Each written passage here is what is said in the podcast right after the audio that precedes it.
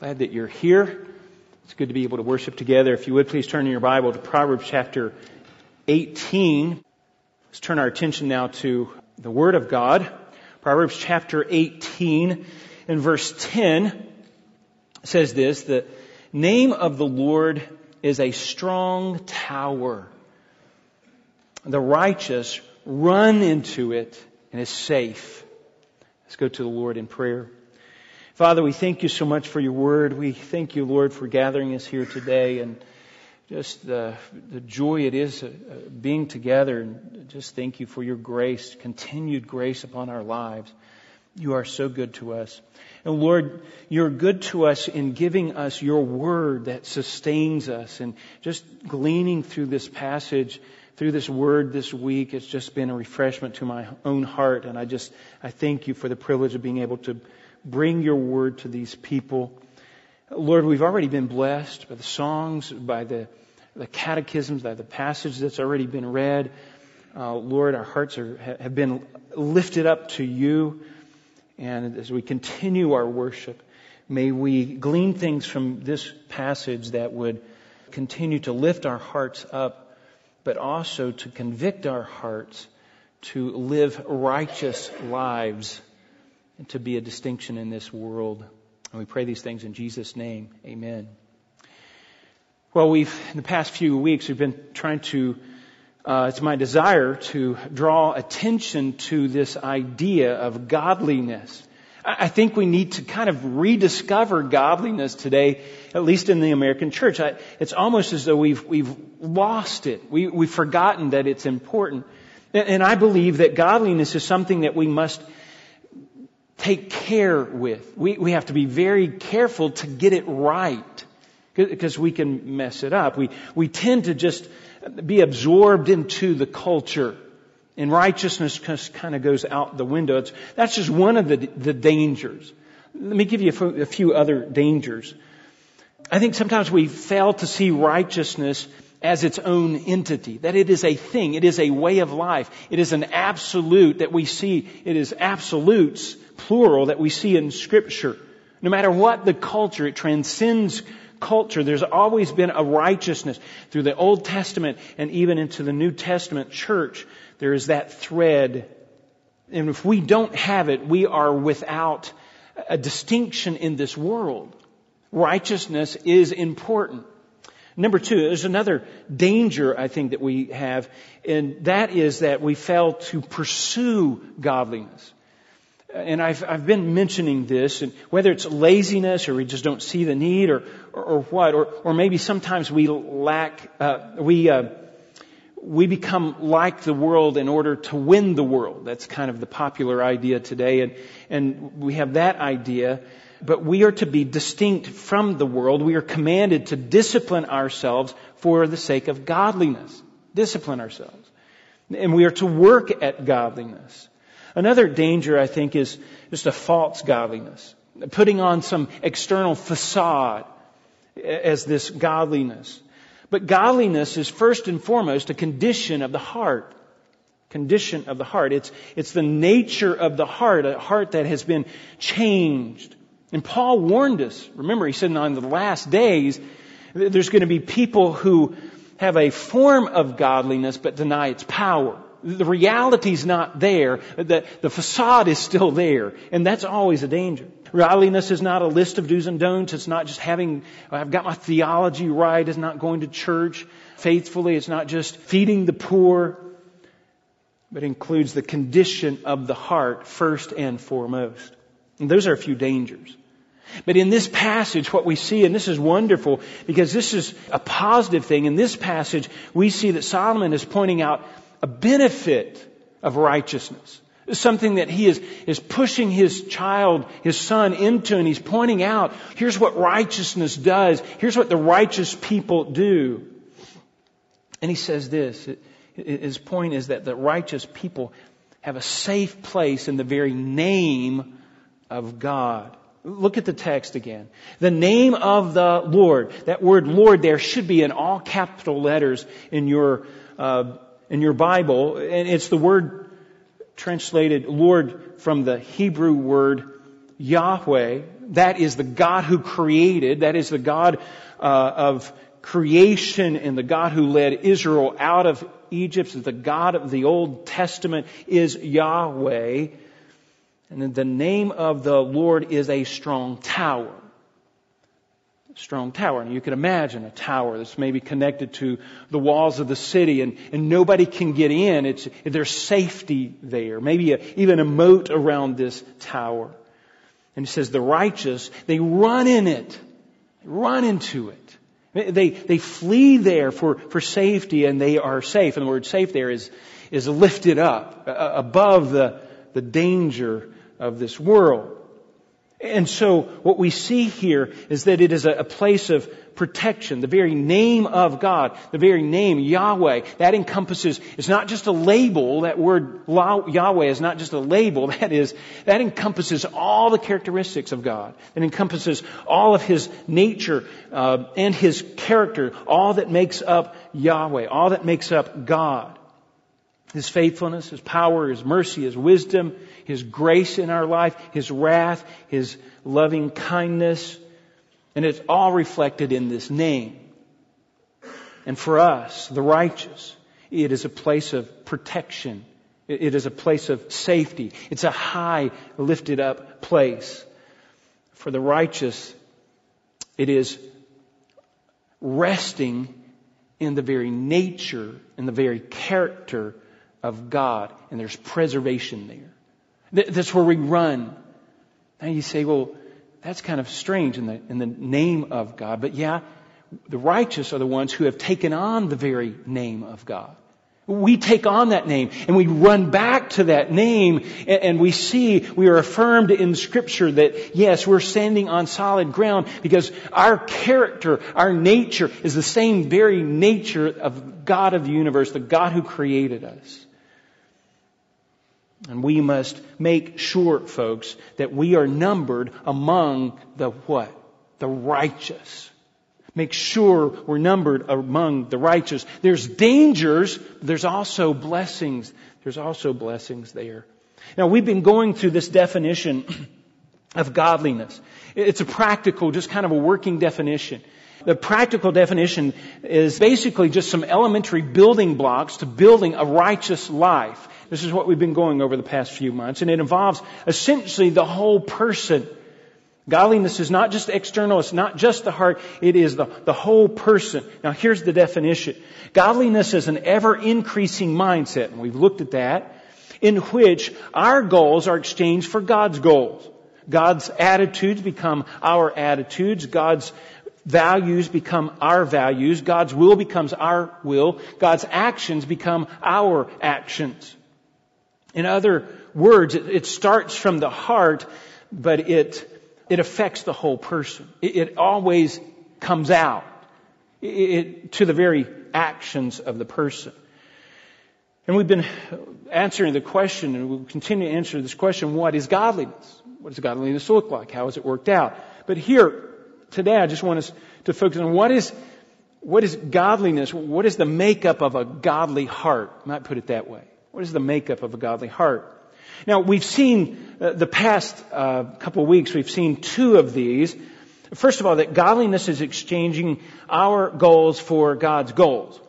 Our motivation for life is, is wrapped up in the glory of God. That's the primary goal of the believer, is to glorify God in everything that he does. Because that's God's goal, isn't it?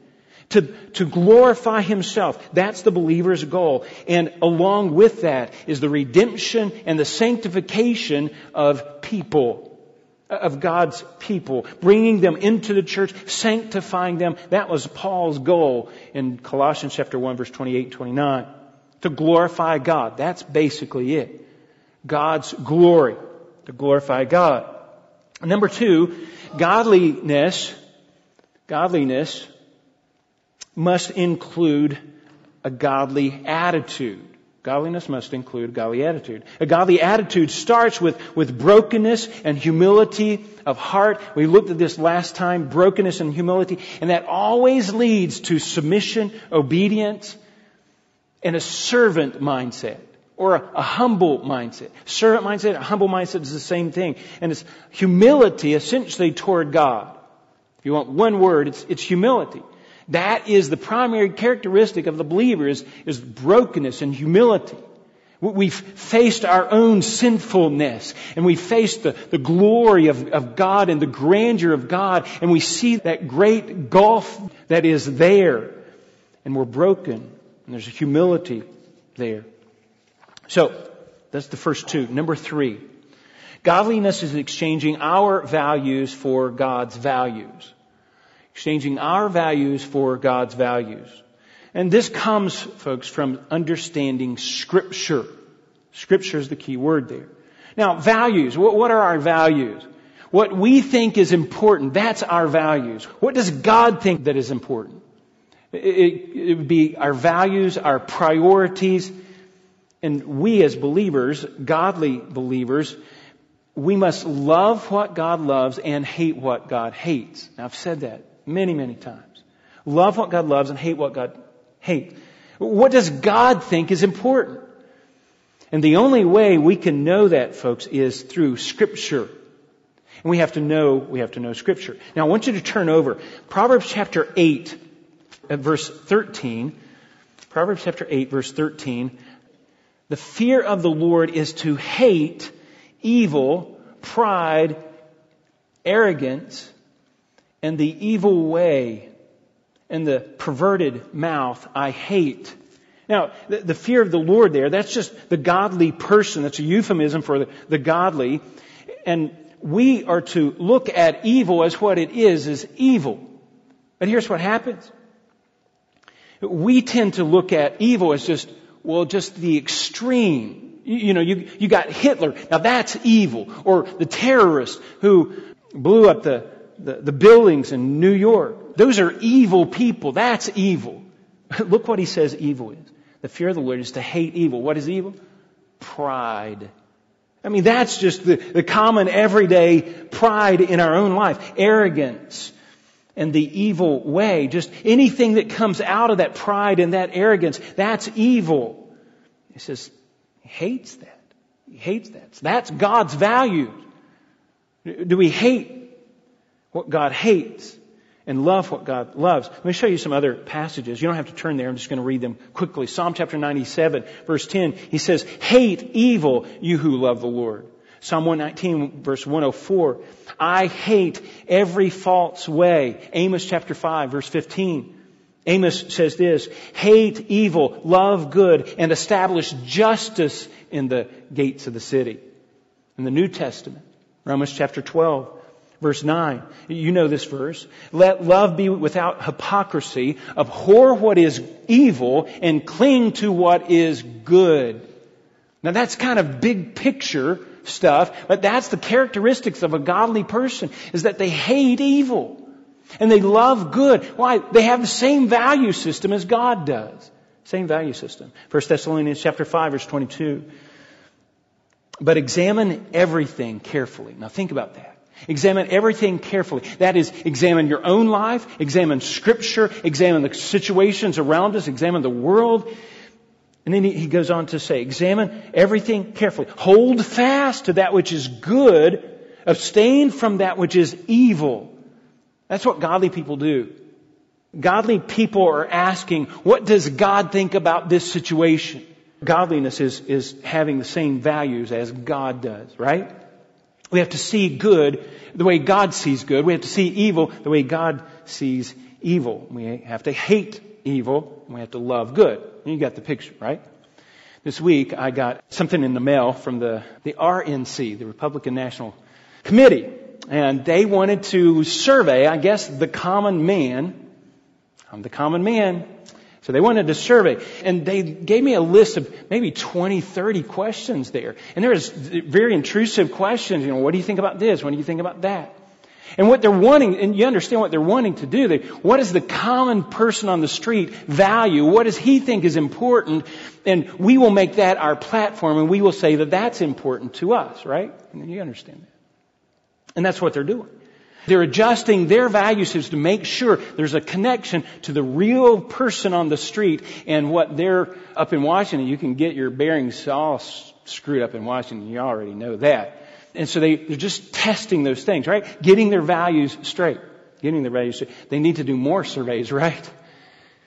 So I'm, I'm, doing this questionnaire and it's really intrusive. It's very interesting. And they would ask the same question from different angles, different things, because they want to know what does this man really think? Okay? They want to know my value system. And it's, it's hard to reflect that on a 20, 30 question, questionnaire. Let me put it in a different way. There, it's a matter of perspective many times. Our value systems matter of perspective. If you go into the military and you know, you go to your sergeant and say, Sergeant, I don't really see the need for this camouflage. I mean, I, I like red, okay, or, or bright orange. I mean, just give me some bright orange and I'll be fine. And the sergeant has to explain, no, look, that's not a good thing when you're in the military and you're going to go out to fight. You're going to need some camouflage, right? And camouflage becomes very important. Now, when we're just out on the street, camouflage is not worth it. I mean, it's okay. It's, it's good. Eh, or he might say, Sergeant, you're, you're having us clean this gun. I, I don't see the, the value of this gun. Well, wait a second. When you get in a war, you're going to need this gun. Or exercise. Sergeant, why are you making us do all of this exercise? Eh, these are things that are important and valuable in the military and they have to be communicated. This is what's valuable and important to us. But it's a matter of perspective and sometimes we don't have the right perspective. And so I think there's some dangers that we need to point out here. Let me point these things out. There's some problems here. We have the wrong perspective. Because here's what we, we don't see danger in evil. We really don't. We look at the pride in our own life. You know, well, everybody, everybody has pride. And we begin to flirt with it. We begin to flirt with it. Let me give you some suggestions. Number one, we have to examine our own heart, don't we? Examine our own heart. Sometimes we, we look at back at, at the old life that we used to live and you say, you know, I kind of miss those days. It was kind of good back in the good old days. They weren't so bad.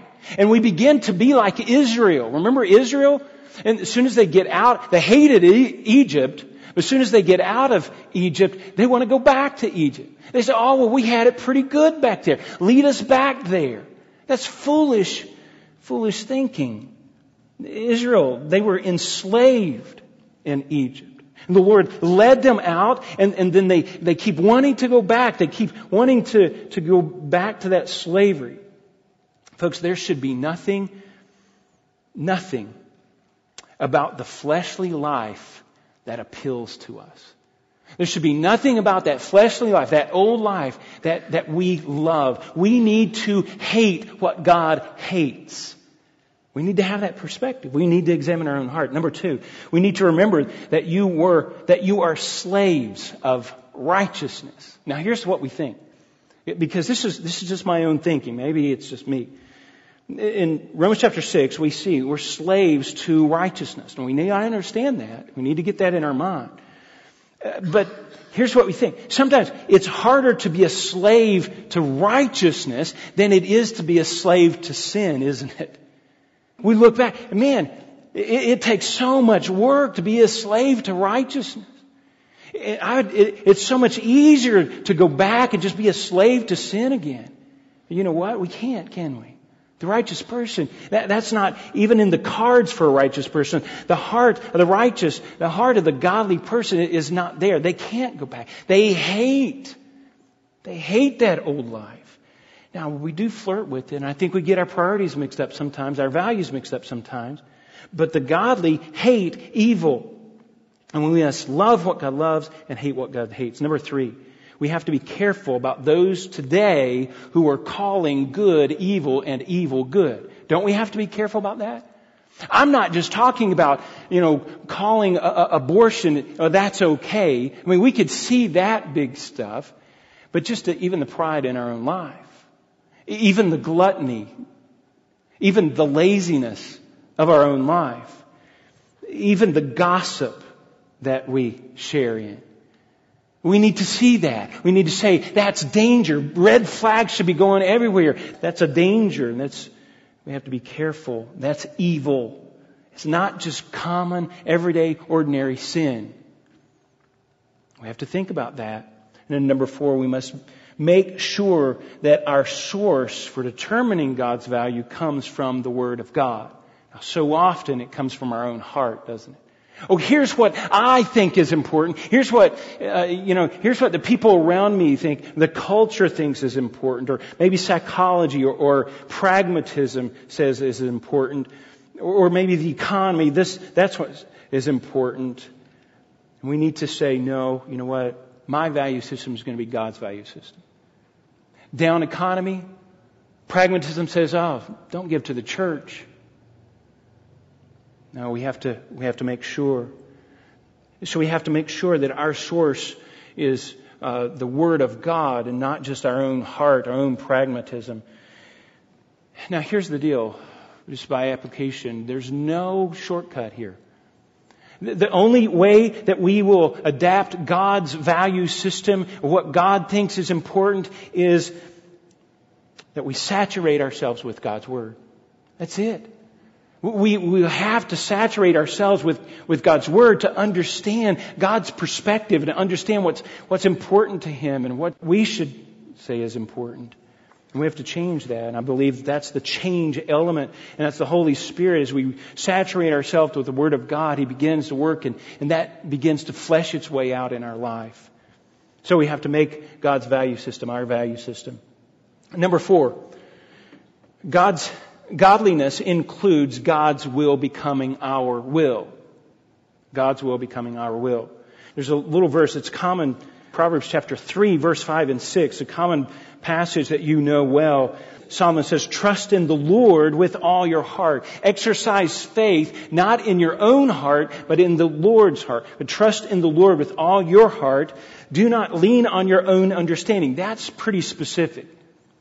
Your will is not to be trusted.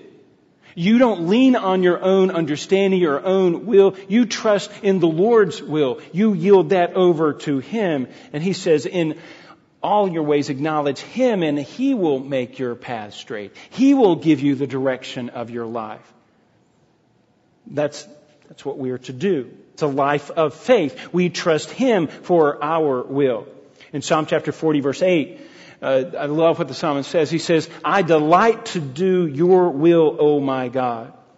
Psalm 143 verse 10, he says, teach me your will, O Lord. Even in the New Testament, Christ, He taught us to pray, your kingdom come, your what? Will be done. God's will be done here on earth as it is in heaven. Perfectly. Luke chapter 22, when Christ was praying to his heavenly Father, he says, Father, remove this cup, yet not my will be done, but your will be done. Christ came only to do the will of his Father, folks. He is our, he is our example. Romans chapter 12 verse 2 says, prove what the will of God is. Prove what the will of God is. 1 John chapter 2 verse 17, the one who, the one who does the will of God lives forever. That's a wonderful verse. One who does the will of God lives forever. And folks, that's important for us. Godliness is His will becoming my will. Now, servants of God are not put here on this earth to do our own will. We're not here to do our own will. If, if that were the case, then God would have just taken us on up to heaven. But He has plans for you. He has plans for us. We are His servants here on this earth. Now, slaves who are disobedient in the Roman world, they didn't live very long, did they? Just take your life. You're not going to obey. You're going to keep running away. We're just going to kill you off. And folks, we have to keep our eye on the Master. We get our instructions, our will from, from God. We take orders from Him and Him alone. Say, how do you do that? How do you do that? Because that's hard to do. Just constantly keeping our eyes on Christ. As Paul said, we must keep looking at the things above. Let me show you a verse. This is a, a wonderful verse. Psalm 37. Psalm 37, if you want to turn there. And we mentioned this verse on Wednesday nights. If you're not coming to Wednesday night, I encourage you to do that. Psalm 37 and verse 4 says this, Delight yourself in the Lord and He will give you the desires of your heart. That's including the will. Now, this verse is not saying um, that He will give you everything your heart desires. Oh, you just, you know, whatever your heart desires, He'll, he'll just give you. That's not what He's saying at all. He's saying that He will give us the desires of our heart, the new desires of our heart. But here's the key. We must delight ourselves in the Lord. We delight ourselves in the Lord. In Him, He is our focus. He is our joy. He is our treasure. He is our investment. And where your investment is, Christ says, where your treasure is, there's where your heart's going to be. It's, it's so much easier as a servant of God when we want and we have this desire to please God. And we delight ourselves in Him. And we love Him. We grow toward Him. Folks, that's the believer's life. That's the godly life is growing toward God, growing in our appreciation, growing in our love an exaltation of Christ and God, just looking at Him, delighting in Him. And you know what? He gives you the desires of your heart. You long for that righteousness, He's going to give you that, that righteousness. But we keep looking above. I like what uh, David Platt, he said, uh, he said this. Now, he said, in, in a world where everything revolves around self, our own selves, us, self promotion, self protection, self comfort. Christ says, crucify self. We give up our will, folks. As godly people, that's what we do. If you're searching after, if you're wanting godliness, you don't have a will anymore. That will has been given over to the Father. Paul says, I have died. And it's Christ who's living in me. I give up my will, I give up my desires, I give up my happiness, and I yield that over to the Lord. If He wants me to be happy, then He will grant that happiness to me in His grace. I don't take my own happiness into my own hands. I trust Him. That's what godliness is. Godliness includes God's will becoming our will. Number five, godliness exchanges our actions for God's actions. Now this is just righteous living. Righteous living. Godliness exchanges our righteousness for God's righteousness. Now I want you to turn over back to Proverbs, Proverbs chapter 21. There's a key verse here that I want us to see. And We'll try to wrap this up very quickly. Proverbs chapter 21 verse 3 says this, to do righteousness and justice is desired by the Lord. So it's the Lord's desire desired by the Lord more than sacrifice. And what he's saying here is to do righteousness, to practice righteousness and justice, that's more desirous of the Lord. He desires that more than even sacrifice. Well, he invented the whole sacrificial system. You put that lamb on the altar, you sacrifice that lamb. He would rather you obey, he would rather you do righteousness than just continuously offering sacrifice. That's a wild picture to us. It would be the equivalent today of our worship. And he is saying it is better for you to obey, do righteousness in your life than come and worship. It, that's more important even. Now, a lot of people are flooding into the church because of the music, and it's, it's, they, they say they want to worship, but they do not do righteousness.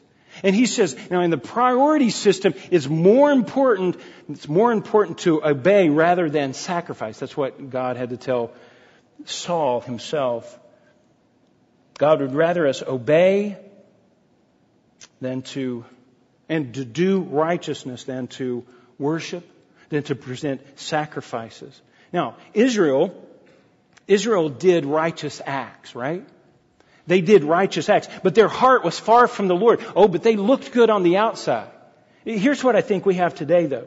We have a lot of people today claiming a heart for God, uh, warm fuzzy feelings I think for God is what they're really describing, but they don't do righteousness. Oh, they've got, they'll, they'll flock into church and they'll worship and they'll sing and all this kind of stuff. But boy, when it comes to doing righteousness, boy, they're, they're lacking. Just the opposite of Israel. But both, both are self-deceived. Israel had actions but no heart. Today's people have a claim for a heart but no actions. And folks, we've got to evaluate that. Both are self-deceived. Israel's thinking, well, they're fooling God. Today we, we're just fooling ourselves. Jesus said, why call me Lord when you don't do the things that I say? Now, I want you to turn over to one more passage here. 1 John chapter 2, verse 29. I just want to bring this point home here. 1 John chapter 2 verse 29 says, if you know that he is righteous, 1 John chapter 2 verse 29, if you know that he is righteous, you know that everyone who practices righteousness is born of him. Notice the wording there. It doesn't say every, everybody who's righteous. No, everyone who practices righteousness, does righteousness. Chapter 3 verse 7. Little children, make sure no one deceives you. The one who practices righteousness is righteous, just as he is righteous. God, Christ is righteous. Chapter 3 verse 10. By this, the children of God and the children of the devil are obvious. Everyone who does not practice righteousness is not of God, nor the one who does not love his brother. That's practicing righteousness. It's a practice of righteousness. It's a doing. There's a, mandate to action. It has to be seen. It has to be practiced. And Jesus said that we are to be in the world but not of the world. There must be a distinction, folk. Folks, that's what righteousness is. that includes the whole life. It includes the heart. It includes the, the very actions my younger brother and I, um, his name is Sam, and uh, I remember back this uh, about this this week. Um, my grandfather, when my grandfather passed away, 1979, I believe, we inherited his car. It just sat in our driveway for a long time. We loved that car, my brother and I did. And we would get in that car. We would actually wash that car, clean that car up inside and out. We'd sit in that car. We'd listen to the radio. We'd wave at people as they go by. I mean, we, it was the coolest thing. The only thing is that car didn't run. It didn't go anywhere. It didn't go anywhere. It was a facade. We were pretending. We were pretending. It was just all in our imagination. We cannot just say, oh, I'm righteous in my heart. The Lord knows my heart and not practice righteousness. We're just fooling ourselves. We can go up to, uh, you know, you can do that up here at the Ford place. And I've, I'm tempted to do that. Just go to the Ford place, say, hey, hey, I want to sit in this car for a while. Can I do that? Get the key. Oh, yeah, you can sit in this car. Wave at the people going by and just sit there.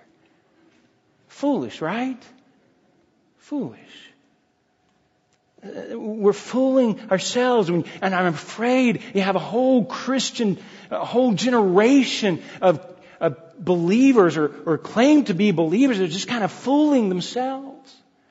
They think, oh, I'm right in my heart. Man, their, their lives are, are just a wreck. They're not practicing righteousness. And so just by way of application, you have to ask yourself, do you see yourself as God's arms, as God's legs, as God's mouthpiece, as God's tool, as God's servant in this life? Are you practicing righteousness? Are you doing what He has commanded? Are your eyes on Him? Our goals are to be exchanged for God's goals. Our attitudes are to be God's attitudes. Our values are to be God's values and our will is to be God's will, and our actions are to be God's actions. Are you working on righteousness? Are you pursuing it? Do you discipline yourself for righteousness? You know, I, I read this quote and it's convicting to my own life. This short little thing, short little statement. It says, everyone is a Christian until you, it gets biblical. When you start looking at scripture, when it, start calling you to a righteous lifestyle, then he began to think. And that scares me. May it never be of Daniel's Bible Church. Let's go to the Lord in prayer. Father, we thank you for the word and how it corrects our life. We, we, it's, it's like a mirror. We, we look in and, and we begin to see how dirty we are. And Lord, we want to be cleansed from that. And Lord, help us to not just go away, look in the mirror and then go away without correcting what needs to be corrected. Your word is so good and so precious to us. May we do it. May we practice righteousness this week. Lord, may we have a drive and discipline ourselves for righteousness. And we pray these things in Jesus' name. Amen.